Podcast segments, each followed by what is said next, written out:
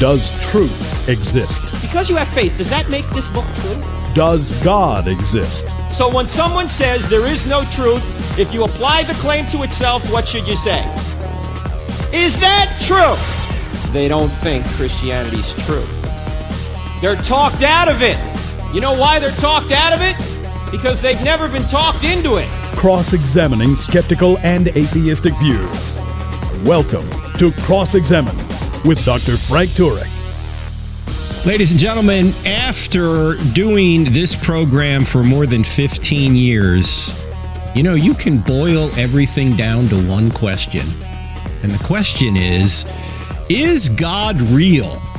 Because if God is real, then everything is different because we have a purpose, there is a purpose, there is an eternity. Of course, if God isn't real, then none of this ultimately matters anyway. So, is God real? Well, the man that really brought apologetics uh, over the past 25 years into the mainstream is Lee Strobel. I mean, his book, Case for Christ, ladies and gentlemen, is still, if not the top, one of the top two or three apologetics books still sold. And why? Because Lee knows how to write, Lee knows how to interview, Lee knows how to put a book together that will take the most difficult academic arguments and bring them down to the lay level. And he's done it again. The new book that he has just written is called Is God Real? Exploring the Ultimate Question of Life. And we have him here for the entire hour. Here he is, ladies and gentlemen, the great Lee Strobel. Lee. Lee, how are you? I'm, well, thanks for that introduction. That was awesome. Uh, well, I'm doing great, Frank. Thanks for asking. I know you just came out of a, a, a little sickness. I'm kind yes. of in the middle of it right now, so it's good yeah. to see you recovered. So maybe I will as well. You'll you'll be fine. Uh, It'll take a while. I I, I did yeah. lose 30 pounds, so I, that's sort of the Romans 828 aspect of it. Yes, I was very sick, but hey, I lost 30 pounds. That's right. You were supposed to do this interview like two months ago when the book came out. Right. And uh, you weren't feeling well at the time, but I'm glad you're back. And the book is doing well. In fact, you we were just talking before the uh, show started that it's a it's a bestseller again, right? Yeah. Yeah, it just hit the bestseller list. Very, very uh, grateful for that. Now, how is this book different from the others? I mean, just for our, our listeners, most of yeah. our listeners probably know who you are, but you've done uh, the, the Case for Christ, that was the first one, Case for Creator, Case for Faith, uh, Case for Miracles, Case for Grace. I mean, you do all these great case books where you interview the best scholars in the world and you make them understandable to everyone. But how is this one differently? Well, you know, this was the only book I've ever done where the publisher came to me and they said, We uh-huh. have noticed an interesting phenomenon. I said, What? They mm-hmm. said, Our tech people have, have noticed that 200 times a second around the clock, someone on planet Earth is typing into a computer search engine basically the question, Is God real? 200 times a second? 200 times a second around the clock. Wow. And I, that's what I said. Wow. So uh-huh. if if, uh-huh. if there's that much curiosity, if there's that much interest, my goodness, uh-huh. there's a whole generation out there seeking answers. And so I decided to put this book together, drawing on some of my previous stuff, adding new material, new interviews, and so forth. And you're right. I mean, my I see my contribution to um, uh, the kingdom as uh, kind of a, um, a, a conduit. You know, I, I, I'm not a scholar. So I go to Scott. I go to these brilliant people who write these, you know, books that nobody understands mm-hmm. because they're so brilliant and who mm-hmm. wrestle with these big issues. And I'm trained as a journalist. And so it's natural for me to ask the tough questions I had when I was an atheist and then other questions that other people are asking and kind of be, as you say, that conduit that that um, I think the old phrase is put the cookies on the bottom shelf. Someone who mm-hmm. can explain what these brilliant people are saying. So I don't have to be brilliant. I just have to find brilliant people and interview them. And uh, and so I've really enjoyed that through the years. I've gotten to meet uh, some incredible uh, thinkers and uh, scholars and experts. And uh, so many of those I've interviewed in this book. So I have the same format as my other books where I go out and interview these scholars on these really tough questions. And I look at the evidence. What is the affirmative evidence that God is real? And then what are the answers to the biggest objections to that? Yeah, and I think in as I look at this book, and I'm I'm reading through it right now. I've read several sections already. This book seems to be almost a compilation of all the previous books or many of the previous books because you're not just covering say case for christ you're covering case creator in this one you're, you're covering um, jesus obviously you're covering some challenges to the christian faith like right. in, in, case for faith you covered a lot of challenges yes uh, if god why evil that kind of well you're doing that here yes. as well yes. but you're doing yes. it in a very compact succinct way yes and and it, it seems to me there are two great objections to Christianity or to God existing. One is if there if God actually exists, why is there evil? And the second is yeah. if he does exist, why is he so hidden? And you deal yeah. with that in, in this as well, as well, Lee. Why did you decide to, to go down that road in this book? Well, well, I thought, you know, after I built the affirmative case from science, from cosmology, mm-hmm. physics, and biochemistry, mm-hmm. and then from history, the resurrection, and so forth, and a very interesting chapter, by the way, maybe we could talk about later, called the yeah. Apologetics Pyramid uh, that I deal with. After I did that, I thought, okay, well, there's an affirmative case for God being real. But people have questions, people have doubts. And what are the two biggest ones? And as you and I were talking before we began, mm. um, mm-hmm. you know, it seems like the two biggest objections these days are exactly what you said. If God is real, why is there suffering? And if God is real, why does he seem so hidden? And uh, so I interviewed people on those topics to try to say, you know what? Um, the affirmative evidence is, I think, powerful and persuasive. And I don't think these objections rise to the level of negating those uh, that affirmative case for God being mm-hmm. real. Let's talk a little bit about. You start with Dr. William Lane Craig. Uh, you yes. and I both are friendly with Bill. He's just an amazing, yes. uh, amazing apologist, philosopher, theologian. In fact, um, he's debated more atheists than anyone in the past, say, 35 years. And I think yeah. you set up his one of his first debates, didn't you? Wasn't oh, that Willow Creek or something? That is that is Frank. That is so funny you mention that because I, we're, uh-huh. we're, moving into a new house. We've downsized here in Texas, uh-huh. and I was I was I'm going through some old stuff trying to get rid of stuff, and I actually found. Hold on, I'm going to show it to you. I don't know if you can see it. This is the flyer we put together back in the early oh. 90s with atheism versus Christianity with William Lane Craig uh, wow. uh, versus uh, uh, Frank Zindler. Was it Kai Nielsen? The, oh, oh, Zindler. Zindler. Oh, Frank, yes. Frank Zindler. And uh-huh. uh, we we did this event. Mark Mittelberg and I put this on, and nobody was doing debates back then. And um, um, a, friend was, was it an even atheist. 90s or, or, yeah, was it, it 80s? When was um, it? Gosh, that's was a good it, question. I was thinking it, it was like 1985.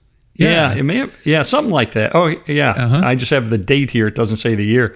Oh. But um, the funny thing was, um, um, we had a turnout for that debate because my friend at the time was one of the most famous atheists in America. He was the national spokesman for American Atheists Incorporated, and um, I, he, he kind of he told me he said, you know, Strobel, you Christians are all alike. I said, What do you mean? He said, Oh, you'll present the case for Christ, but you'll never give the case against God and let people make up their own mind. I said, Oh, hmm. yeah, we're going to find the, the smartest atheist in the world and the smartest Christian in the world. We'll have a debate. And he said, You wouldn't do that. And I said, Oh, yeah. We shook hands. And my first thought was, I probably should have got permission from the senior pastor before I, before I agreed to this. But That's right. we had the media went nuts in Chicago over this thing. When when we opened the doors on the night of the debate, we had 7,734 people show up. People wow. ran down the aisles to get a seat. When's the last time you saw someone run into a church? That's right. it was we had overflow. We had, in fact, um, we had um, radio stations, 117 radio stations, literally coast to coast, broadcasting it live. And so we did this debate. We had people vote. What was your spiritual condition when you came in? Who won the debate? And what's your spiritual condition as you leave? Initially, we just took the ballots of people who came in as atheists, agnostics, skeptics, non believers, just among that group. Uh, 80, uh, what was it? 81, 84% said the case for Christ was by far the most compelling. And wow. nobody became an atheist. Amazing. Well, we're gonna we're gonna talk about uh, the evidence for a creator put forth by Dr. William Lane Craig and Lee Strobel's new book, yeah. Is God Real? You're not going to want to miss it. It's a fabulous read. You got to get it. Is God Real? We're back in just two minutes. Don't go anywhere.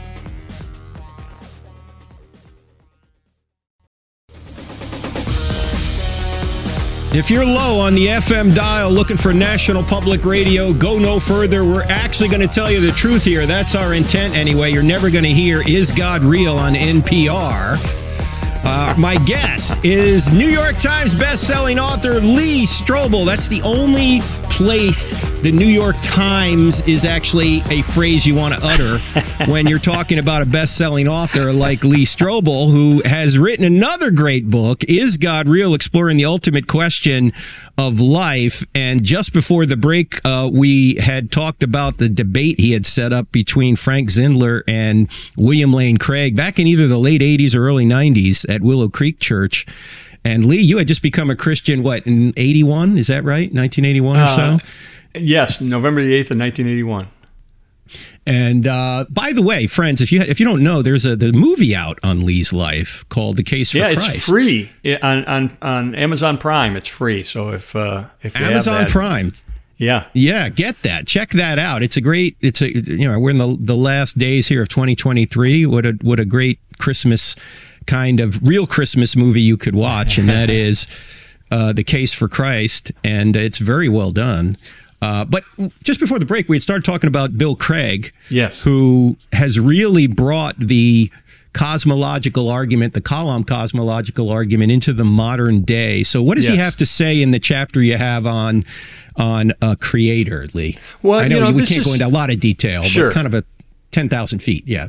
It, it, this is so powerful. Um, if I were still an atheist today and all I had to go on was this argument for the existence of God, I would be convinced that God exists. The, the, to, mm. Now, this is my personal evaluation, but the argument yeah. is very simple. Whatever begins to exist has a cause. Virtually every scientist in the world now concedes the universe at some point in the past began to exist. Therefore, the universe must have a cause behind it. Well, what kind of a cause can bring a universe into existence? Well, first, it must be transcendent because it was separate from creation. Must be spirit or immaterial because it existed before the physical world. Must be eternal or timeless because it existed before physical time came into being. Must be powerful given the immensity of the creation event. Must be smart given the precision of the creation event. Must be personal because he had to make the decision to create. Must be creative because, my goodness, just look at the cosmos. Must be loving or caring because he crafted so carefully a wonderful environment for us to flourish in. And then the scientific principle of Occam's razor tells us there would be just one creator.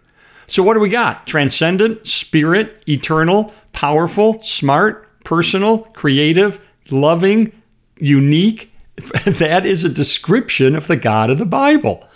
And, and so it rules out polytheistic uh, religions where people believe in many gods if there's just one God.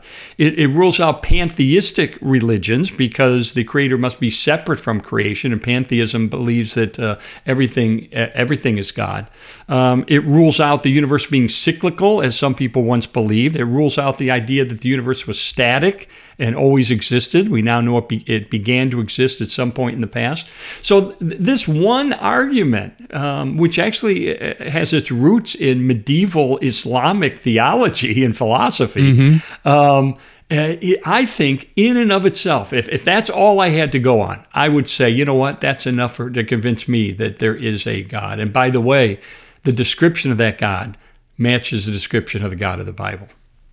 Yeah, I, I agree with you, Lee. Uh, all the arguments that when I go to a college campus, this is the one I start with, and it gives you more yeah. attributes of God than any other than any other argument. You know, you mentioned six or seven of them right there. You at least get yeah. spaceless, timeless, immaterial, powerful, personal, and intelligent just from one yeah. argument. Right. Um, and you don't know if it's Jesus yet. You got you got to look right. at the evidence from, and you cover that in the book. Again, the book is Is God Real by Lee Strobel. Um, you, you, you still got to see if Jesus has risen from the dead to see if this right. is the God of the Bible. But yes. you're getting several attributes of this being from one argument. Now, how yes. does Bill set this up? Bill Craig, how does he set up? What is he? What's some of the evidence he gives that yeah, the universe had a beginning? Well, um, we have uh, evidence of philosophy from philosophy mm-hmm. that says that an infinite regress uh, would be impossible. Mm-hmm. Um, but mainly, we have a series of scientific discoveries just over the last 50 or 80 years that tell us that the universe has been expanding since its uh, inception. And if you run the clock backwards, it goes back to a beginning point. Um, in in fact, um, one of the most famous cosmologists, Alexander Vilenkin of um, Tufts University, he and two other cosmologists have come up with a theorem that that says that any universe that is expanding on average through its history, like ours, must have had a beginning. And that even applies if we have a multiverse. In other words, if, if our universe ends up being just a tiny part of an even bigger multiverse, that multiverse must have had a beginning. And so, mm. you know, people have tried to shoot this down. People have argued against it. I cite some of those arguments and refute them in the book. But um, I think the the evidence for the beginning of the universe, well, it's convinced virtually every scientist in the world. I mean, as Alexander Vilenkin said, all scientists virtually now concur that the universe had a beginning at some point in the in the past. Um, so, um, so from secular science uh, we have this evidence. And, you know, that's not the only area of science, you know, where we've had discoveries in the last 50 or so years. The other one is um, uh, that I deal in the book is the fine tuning of the universe. Yes. The fact yes. that um, this could not have happened by accident or by coincidence, but, uh, you know, the universe has 50 to 100 parameters, uh, sort of the numbers that govern the operation of the universe are so finely tuned on a razor's edge that it defies the explanation that this could have happened by chance. And uh, I give examples of that. Uh, one of my favorite ones involves gravity, because we all know what gravity is. And if you were to picture a ruler that goes across the entire universe, 15 billion light years wide, a, a ruler broken down in one inch increments, that represents the plausible range along which the force of gravity could have been set, and yet it's set at the exact right place so that intelligent life can exist. Well, what if we were to change it? What if we were to move it one inch compared to the 15 billion light year width of the universe? If you did that, intelligent life would be impossible anywhere in the universe. And that's just one of the parameters. There's 50 to 100 of them. Uh, in fact, there's over 300 conditions which must be met so that you could have a life sustaining planet. And um, um, so uh, the fine tuning uh, argument, which again is just an argument that's developed over the last 50 years or so because of discoveries that people have made in physics. Um, uh, those two arguments by themselves, I think, are enough to convince a, a open-minded person that God is real. Yeah, in fact, uh, many of the, uh, well, at least a few of these prominent atheists have admitted that, that for them is the hardest one to answer. The yes. fine tuning. Christopher Hitchens Even, said that. Yeah, Hitchens said that. Yeah, he, yeah. he said it was it was hard to answer. Of course, Hitchens didn't really care about arguments. He was well, that's true. you know, I mean, so, but he had a good time doing it. oh, he did. Yeah, a couple of debates with him. It was interesting. You know, when when you when you watched a debate with Hitchens, you'd go, I like this guy. You know, yeah. he's, he's kind of a provocateur. Right. And and but when you read the debate, like you didn't have any of his rhetorical yes. flair there. You just read yes. it. You go, what's this guy talking about? Exactly. Has nothing to do with the subject, you know. exactly. and, and, you know, there's a famous debate that people can watch online between William Lane Craig and Christopher Hitchens. It was done oh, at Biola yeah, yeah. University. Let me quote yeah. to you the atheist evaluation of that debate. The atheist commentator said, William Lane what? Craig, the Christian, spanked Christopher Hitchens like a foolish child. Oh, that's yes. the that's the atheist evaluation of that debate. Uh-huh. yeah, no, no, it's great. Now you uh, you so you, you have a chapter in here on the creation of the universe, and you have the the chapter on the fine tuner, and yes. you you interview uh, Dr. Michael Strauss, who I believe teaches at uh, Oklahoma University. Yes. Yes. Correct. Then yep. you've got uh, DNA Demands a Designer from Stephen yes. Meyer. I want to jump. You also got Mike Licona here for yes. the resurrection and Doug right. Groothuis who yes. experiencing God. That's that's a that's an important chapter. I read that this morning. But let me ask you about you have a chapter in here, Lee, which God is real, an interview with uh, Chad Meister, who's also a PhD. Yeah. Uh, yes. Tell us about that chapter. That's an interesting chapter. Yeah, there. you know, this dates back many, many years ago when I was a teaching pastor in Chicago at a church, and um, uh, Chad Meister was was a volunteer in our apologetics ministry. Uh, mm-hmm. I think he was getting his master's degree at the time and went on to get his PhD. But uh, one day I was preaching on the resurrection. And afterwards, I was greeting people, and a man came up to me and he said, I'm an atheist. And what you said today was very persuasive, very powerful, and and I'm wondering if we could get together and I could have a conversation with you in the next couple of weeks. And I said I'd love to, but I can't. I'm flying to Europe tomorrow. I'm going to be gone for several weeks, but my friend Chad would be glad to meet with you. And Chad came up and I said, Hey, would you meet with this guy? And I, he said, Sure. So Chad goes home and he says, Okay, I'm going to meet with this atheist. How can I present the case for Christianity in a unique and a systematic way to this skeptic? And he came up with what he calls the apologetics pyramid. And the hmm. idea hmm. is, you know how a pyramid is shaped. He said, I'm, I'm, going to start with the broadest question and then narrow it so that the peak becomes the gospel itself.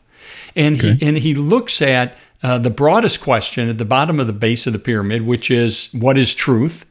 Well, we know what truth is. Truth is that which corresponds to reality. That's the correspondence theory of truth. And so he, he analyzes what is truth versus opinion and preferences and so forth. And then he goes to um, worldviews. And there's only three possible worldviews uh, atheism, there is no God, uh, pantheism, everything is God, or theism, there is a God. And so he analyzes those from, th- from two um, perspectives. Are they livable? And are they logical? Do they? Hmm. Does the uh, philosophy um, internally contradict itself and therefore cannot be true, or is it not livable if we were to really apply it? And so he shows through this interview in the book how uh, pantheism and atheism are truly they're, they're, they don't they don't live up to livability and they don't live up to logic, and, and yet theism does. And then from there, he goes to um, Revelation, to the Bible. Can that be trusted? From there, he goes to the resurrection. Is it true that Jesus returned from the dead and thus proved he's the Son of God? And then the peak, the gospel. And so he meets with this guy at seven o'clock. They have dinner at Chad's apartment. They begin going through apologetics pyramid. By 11 p.m., that atheist is now a Christian. Wow. And uh, so in this book, uh, Chad walks through this pyramid, and it's just kind of a unique way of dealing with the evidence and, and making the case for the truth of the gospel versus other worldviews. Yeah, you're making I've a logical case tr- from the ground up. Yeah, exactly. Yeah, I've actually turned it into a message that I've, I've delivered to churches, and uh, it's a great way oh, to start at ground zero and kind of build systematically a case for the truth of Christianity. Absolutely. We're talking to Lee Strobel. His brand new book, Is God Real? interviews some of the top scholars in the world on the evidence for Christianity and also deals with some of the biggest objections like, if there is a good God, why is there evil? And why is God so hidden? Why does he just show up and and and clear up all the confusion for us. Well, we're going to get into that right after the break. You're listening to I Don't Have Enough Faith to Be an Atheist with me, Frank Turek, on the American Family Radio Network. Website crossexamined.org. That's crossexamined with a D on the end of it.org. Back in two minutes. Don't go anywhere.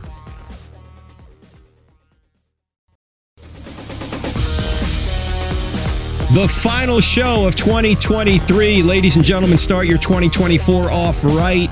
We are actually running the brand new Why I Still Don't Have Enough Faith to Be an Atheist course beginning January 15th. And if you want the version for a sixth to eighth grader, it's called Let's Get Real.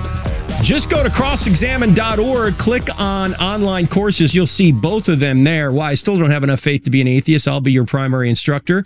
And if you take the premium version, we're going to do at least six live Q&A Zoom sessions.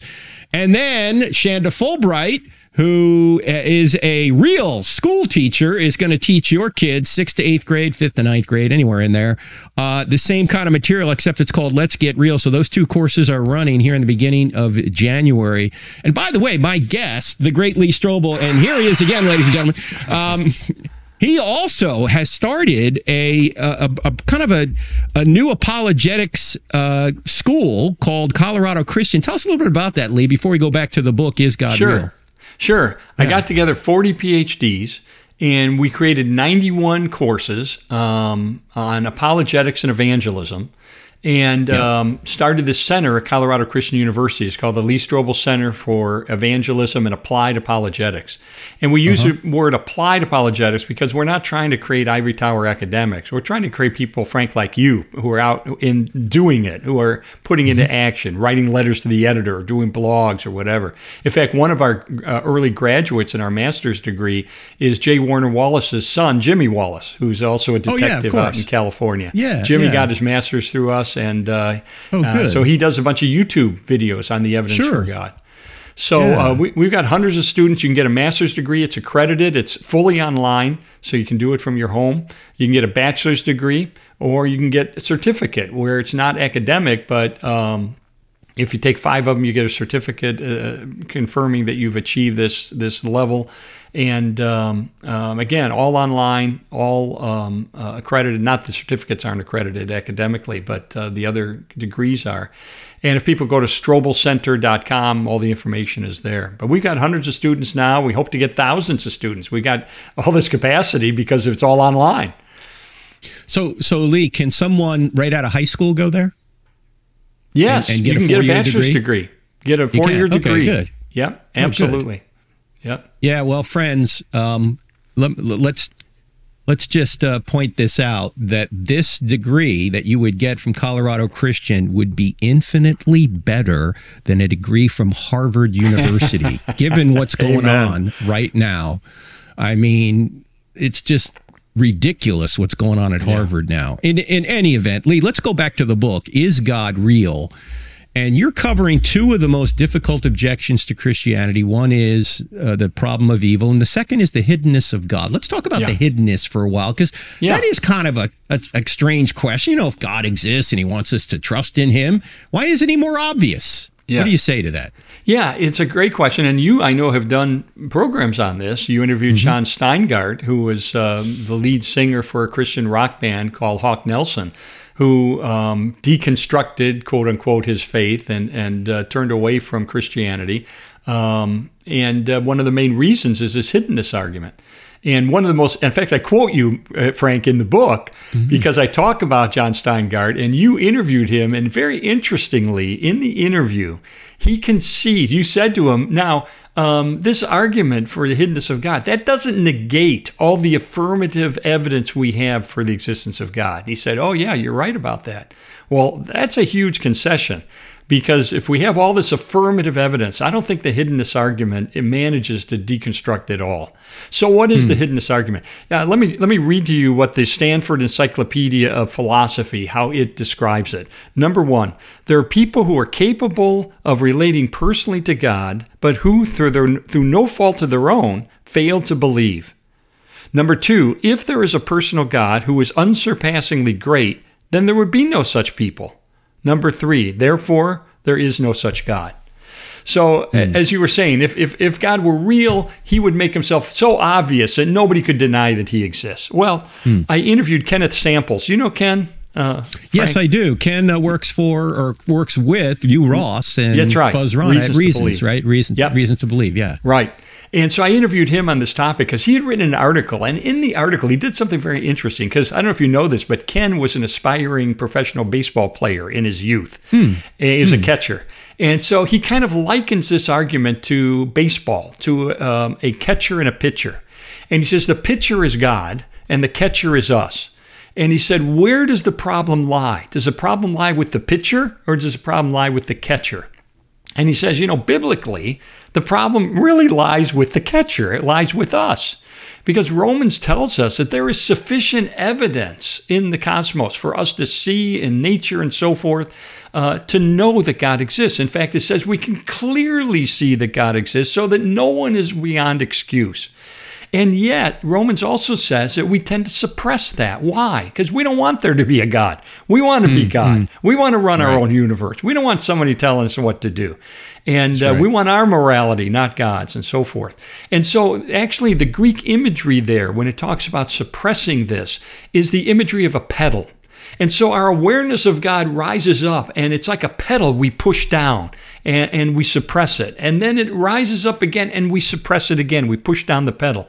That's the imagery in the Greek that the Bible has. And, and so, um, really, the issue is more with us and our, because the question is not, does God want us to know that He exists? That's He doesn't. That's not His goal. His goal is not to, that everybody would, because even the demons know that He exists mm-hmm. and they shudder. Right. The goal is we would not only know that He exists, but we would yield our life to Him. We would surrender our life to Him. That we would follow Him. That we would receive His free gift of forgiveness and eternal life, and become adopted into His family forever. That's the goal.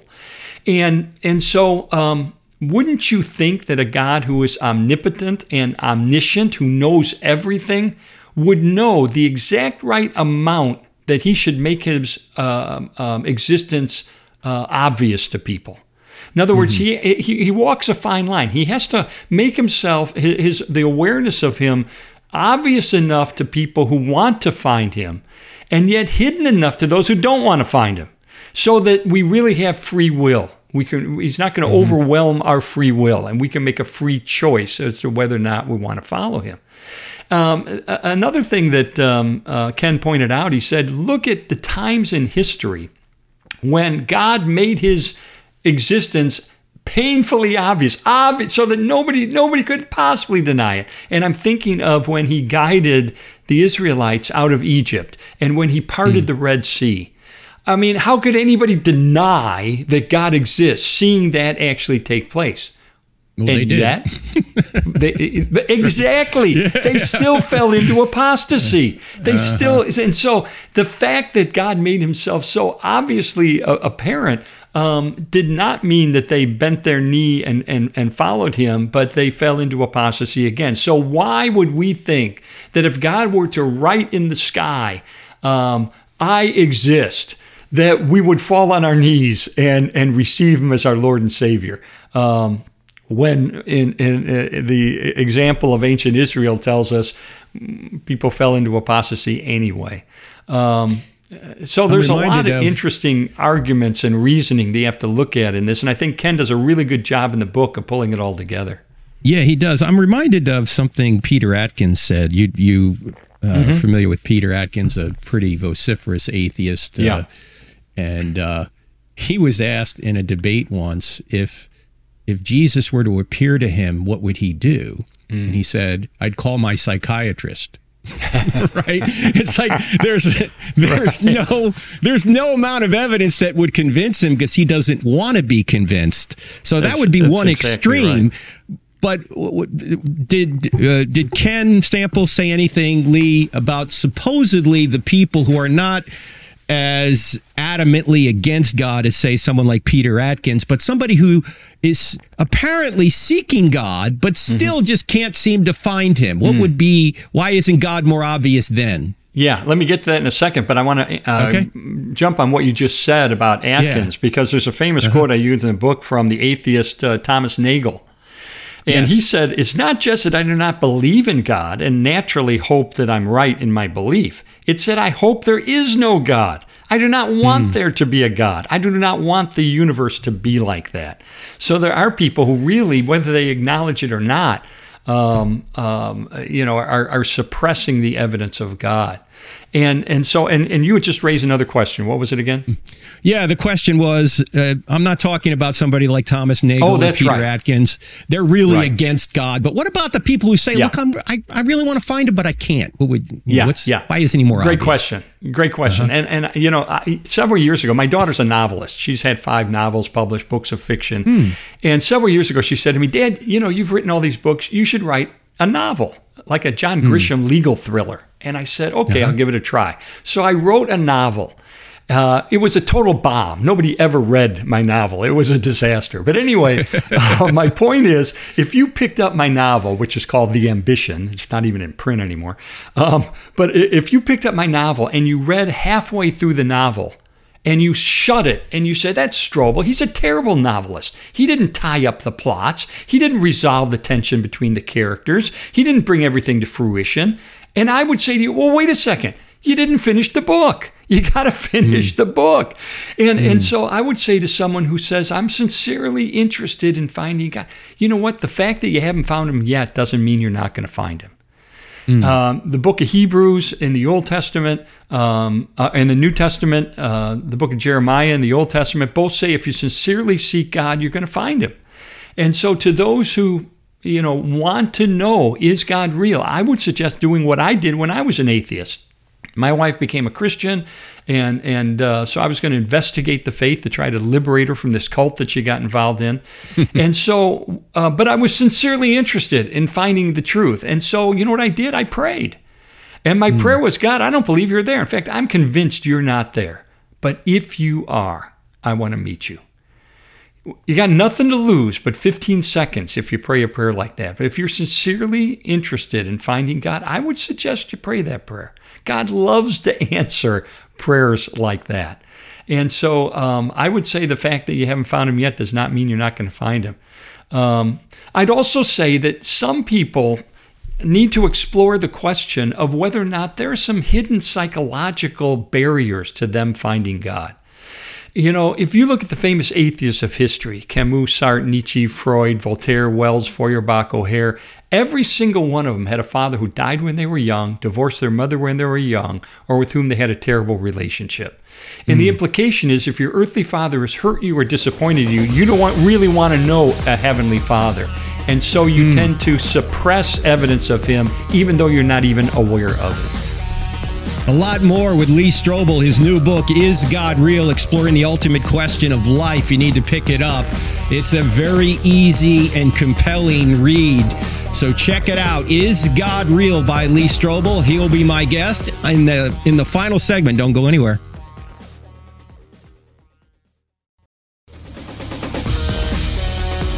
You're listening to I Don't Have Enough Faith to Be an Atheist on the American Family Radio Network with me, Frank Turek. Our website, crossexamined.org, crossexamined with a D on the end of it.org. And as I've mentioned in the previous shows here, this is listener supported radio. 93% of everything we do at crossexamined.org is funded by you. So as you're making your year end donations, please consider crossexamined.org. All of your donations will go 100% toward ministry, 0% toward buildings. We are completely virtual. And as you know, we are starting a new AI, Kingdom AI Apologetics project where we're trying to translate the best apologetics material and putting them into the top 30 languages around the world. If you hadn't heard about this, you can listen to one of our previous podcasts, or you can just go to crossexamined.org, click on donate. You'll see a four minute video where I explain what we're doing, and you'll see an avatar of me speaking four different languages that I don't speak because AI is the way forward. We're going to use AI for good. I know a lot of people are worried about AI, but we're going to use it for good. So check out that four minute video on our crossexamined.org donate page. And if you want to get on the ground floor of the biggest expansion of apologetics in history, because it's technology driven, then please uh, consider donating here at the end of the year. I'm talking to my friend Lee Strobel. His brand new book, Is God Real, is just as good, as, if not better, than all the other great case books he's written, even though the case is not in this uh, title. It is a book where he is again interviewing the top scholars in the world on, on some of the top arguments for Christianity and even addressing those against it. So you're going to want to pick this up. Anyone can read it.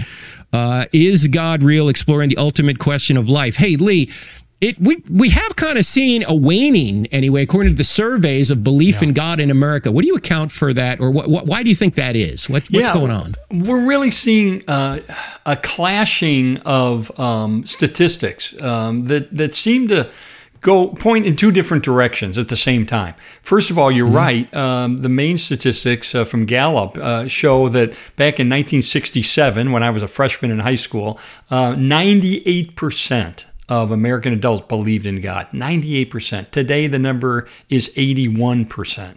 It's the lowest mm. in history. So you look at that and you go, my goodness, what's going on? And yet, at the same time, three out of four American adults say they want to grow spiritually. And nearly half of American adults say they're more open to God today than they were before the pandemic. In fact, I have a friend, I don't know if you do you know Shane Pruitt? No, I don't. No, who's okay. Shane? Shane's a great guy. He's a um, his ministry is to travel the country and to speak to young people, uh, college and Uh-huh. high school kids about God. And he does these big events all over the country. He's just a great guy. And he said something very interesting to me. He said, "Lee, I have seen more teenagers come to faith in Jesus Christ in the last 3 years than in the previous 18 years of ministry combined." And so it's interesting, isn't it, that we're seeing these two things happening. We're seeing these statistics showing that overall belief in God has gone down, and we're seeing that yet there's there's receptivity to God. And and as I mentioned earlier, 200 people a second typing into computer search engines, "Is God real?" So there's this curiosity and so forth. So we see two things happening. Why do we see the percentage of people who believe in God go down? I think one reason is people are more willing these days to admit that they don't believe in God. You know, when I was an atheist back in the 1970s and 1980s, you didn't go around telling people you were an atheist. That was like admitting you're a pedophile. I mean, it, wa- it was people would, would would look down their nose at you and just reject you. Well, nowadays it's the cool thing. Um, and that's why we see uh, twice as many members of Generation Z say they're atheists as older people. Uh, it's the it's the in thing to be. It is harder, I think, to come out as an evangelical Christian today in many cities than it is to come out as being gay. Um, Oh, yeah. uh, you're going to get attacked, and, and and so I think it's easier for people to say that. We're seeing, of course, the internet has a big impact. We're seeing. Right. Arguments against Christianity on the internet that have been refuted by the church for years and years and years, but that's not mentioned. And, and, and for instance, one of the arguments is that Christianity is a um, um, um, uh, copycat religion that Christianity just copied from earlier mythologies like Mithras and these these old um, um, myths, and, and that's where they got the idea of a dying and rising God and things like that. Well, that has been that was raised in the 1800s uh, by German uh, skeptical theologians and historians. It was completely disproven by Christians in the in the in the 20th century, and and yet it's been resurrected now um, uh, once again, bringing up all these old arguments that have been long um, since uh, refuted. So I think that's a factor as well. But here's the deal, Frank, and this is why what you do is so important. Um, uh, I was talking to a guy who said he has a six year old granddaughter who goes to public schools. And she was on the playground at recess, and the other kids were taunting her and making fun of her because she still believes in God. Oh, you believe in fairy tales, you believe in make believe. Our hmm. children, our grandchildren are going to be challenged in their faith in this increasingly skeptical and even hostile world than older generations were never challenged. So we need apologetics, evidence for the faith, reasons for why we believe what we believe. We need to train the parents, the grandparents, so that they can help raise this next generation with confidence that the that we've got at least 20 lines of evidence and, and, and arguments that point powerfully and persuasively toward the truth of Christianity that, that it is a reasonable faith. God is a, a, a reasonable God and He created us in His image. Um, he's a logical God and we are logical. And, and the logic of, of science and history and philosophy points toward the truth of Christianity. And that's why uh, apologetics is so important. Um, to to train this generation and generations to come in in not just what we believe, but why we believe it. Yeah, it's really interesting. In the the chapter you have on suffering, you interview Yeah. Peter Kreeft, Dr. Peter Yes. Kreeft, and he makes the point in here, which is a great point, that let's just say evil is an argument against God. We know it isn't ultimately, and you explain why in the book. We don't have time to get into it right now, but what, what Kreeft says in here is. Um, Atheists have to answer all 20 arguments for Christianity, whereas we have to answer just one. you know, the, the problem of evil, which can be answered, as you point out. But let, let me just jump ahead, Yeah. Lee, because we just got a few minutes left. Sure. There's really two big apologetic questions. Does God exist and did Jesus Yeah. rise from the dead? And if the answer to those questions is yes, Christianity's true. So let's Yes. say you just got 60 seconds to show somebody that Jesus rose from the dead. What would you say?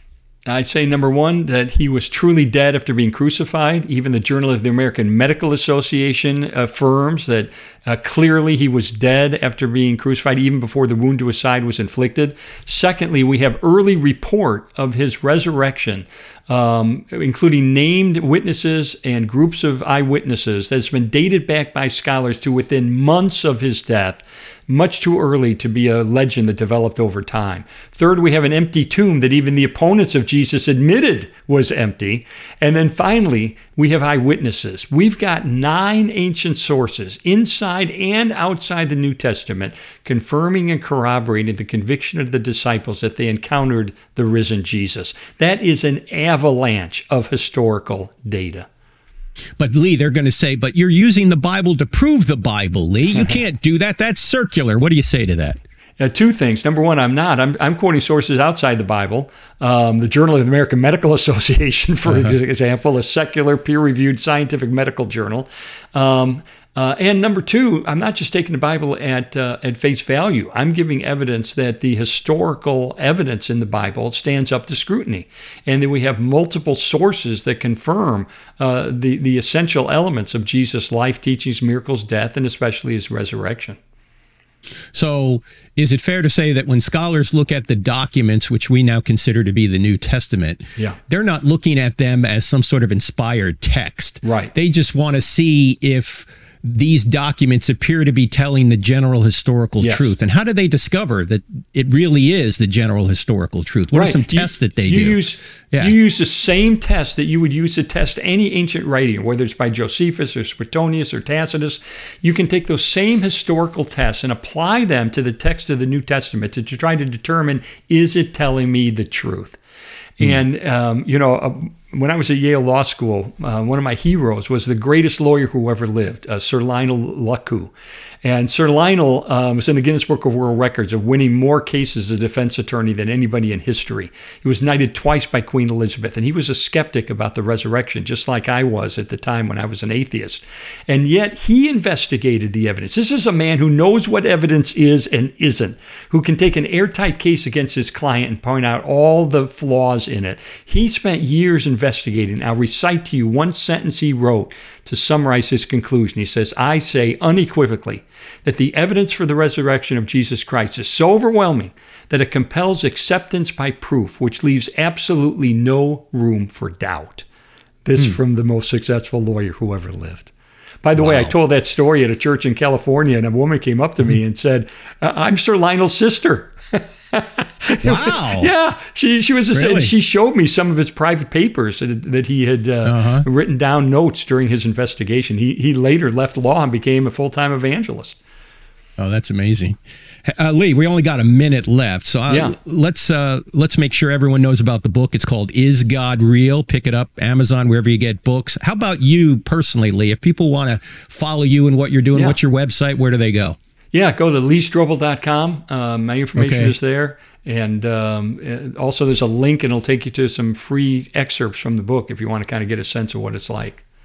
Oh yeah, it's well worth the it's well worth picking up, ladies and gentlemen. And for people you know who are even skeptical or maybe they're thinking about Christianity, this is certainly the book to get. It's an easy read. It's got the best scholars in it. It's written by Lee, who knows how to write. He's a journalist. Pick it up. Is God real? And for those of you that are part of the Cross Examined community, we'll have a few more minutes with Lee. So if you're not part of the Cross Examined community, you want to join, just go to crossexamined.org org, click on community. You'll see it there. And thanks so much for being with us, ladies and gentlemen. It's been a great year, 2023. Thanks to Lee for being with me here. Check out the book, Is God Real? And also, don't forget the online courses are starting in a couple of weeks. Go to crossexamine.org, click on online courses. You will see them there. And Lord willing, we'll see you here next year.